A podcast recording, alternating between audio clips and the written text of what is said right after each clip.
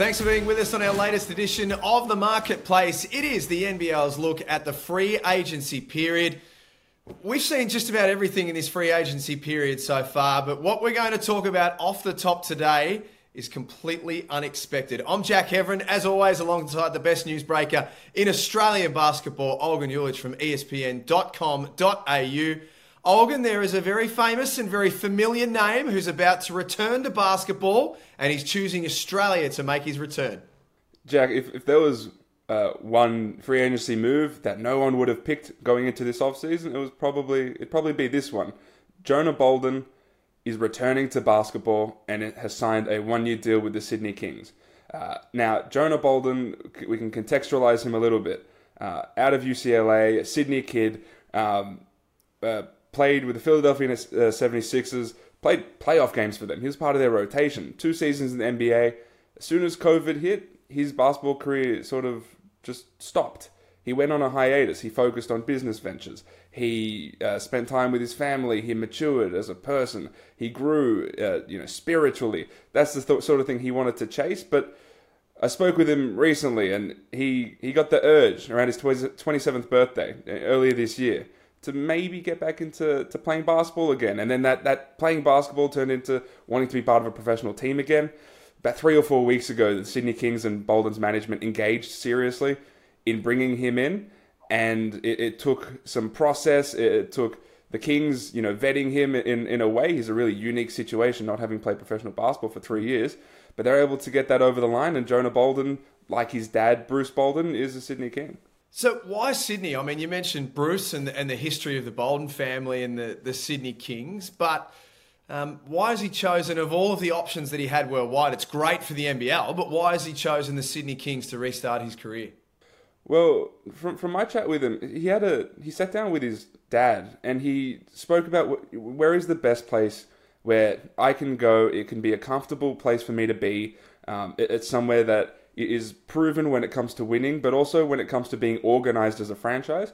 And the Sydney Kings just happen to tick all of those boxes. Now, it's important to note as well that the Kings have realistically been chasing Jonah Bolden for three or four years, right? It's always been a hard no. Jonah Bolden was an NBA player. He, he was a budding NBA player. Played, again, rotation minutes for the Philadelphia 76ers, played in their playoff series.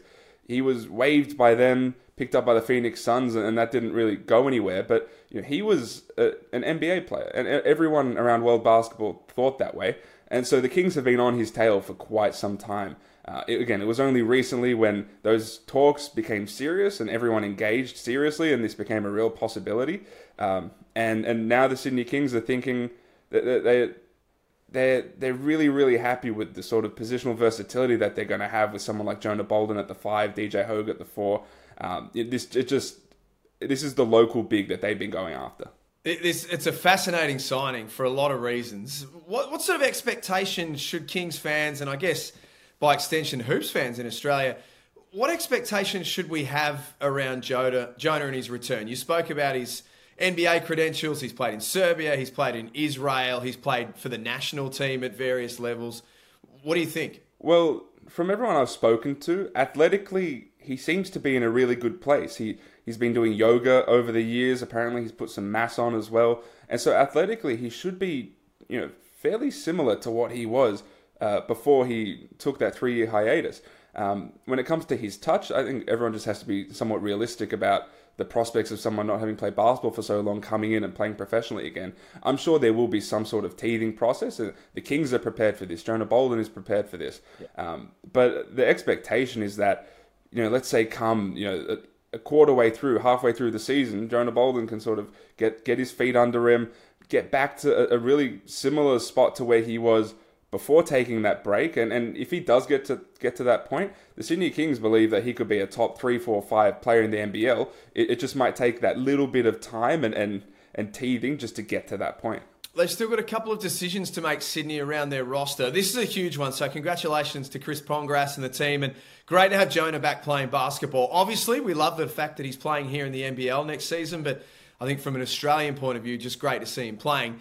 The next decision, though, is their coach, Olgun. We spoke about this last time. Any updates on the replacement for what's going to be one of the best jobs in world basketball right now? There is there is a small update, Jack. I'm told that the shortlist of candidates has been narrowed down to three.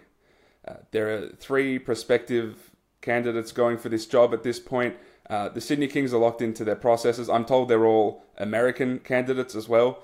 Um, but the Sydney Kings have been in lockstep uh, as as an organization. There's there's a a brains trust at the top of that franchise that leads all the processes for them. It's the processes that got them DJ Hogue. It's it's the ones that made sure that Jonah Bolden was a reasonable signing for them. The the, the process it took to get him was really unique. They they went through uh, and he went through a, scrimmage on Friday, an individual workout on Saturday. The Kings medical team took a look at him. They did a physical, a screening, and so the processes within the Sydney Kings seem to be clicking on all cylinders. That that also relates to the head coach.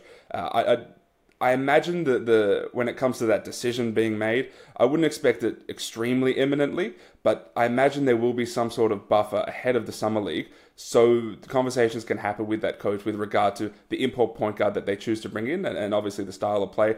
They want to be able to have you know all, all of everything sorted ahead of going to summer league and, and you know finding those final players. The two-time champions are making some moves. Let's turn our attention to far north Queensland and Adam Forde spoke about the need for an import guard to play around his young team. He wanted experience, he wanted an international resume, and they found their man.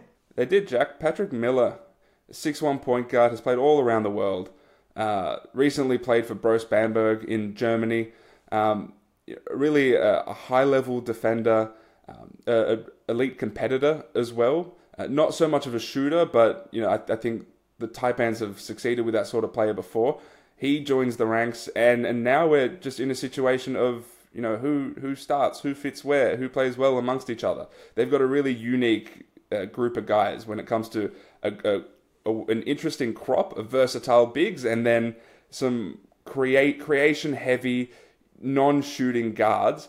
It's it's going to be interesting to see how everyone fits together.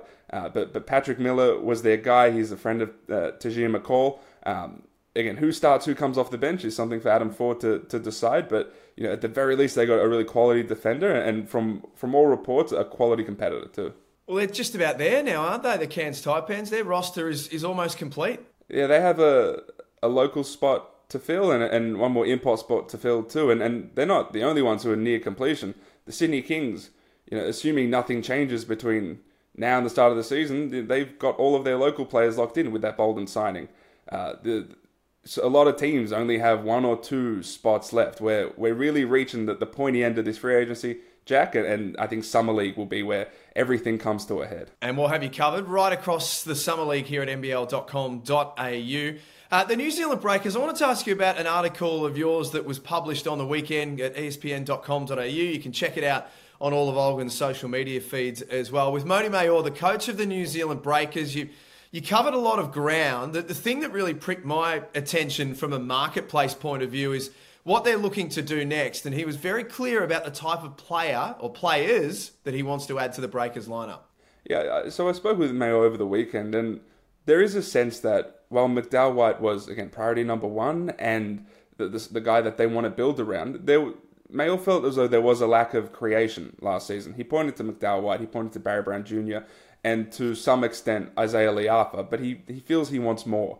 And so that that's the, the key when it comes to the, the import spots that they're going after. He wants a 4 5, so uh, some, someone in the same mold as a Jarrell Brantley, but he wants guys who can play alongside Will McDowell White, but who can also create on their own. And so he told me they're looking, he doesn't like positions, and, and I don't think any coach in the NBL or across world basketball does anymore either, but he wants a 2 and a 3.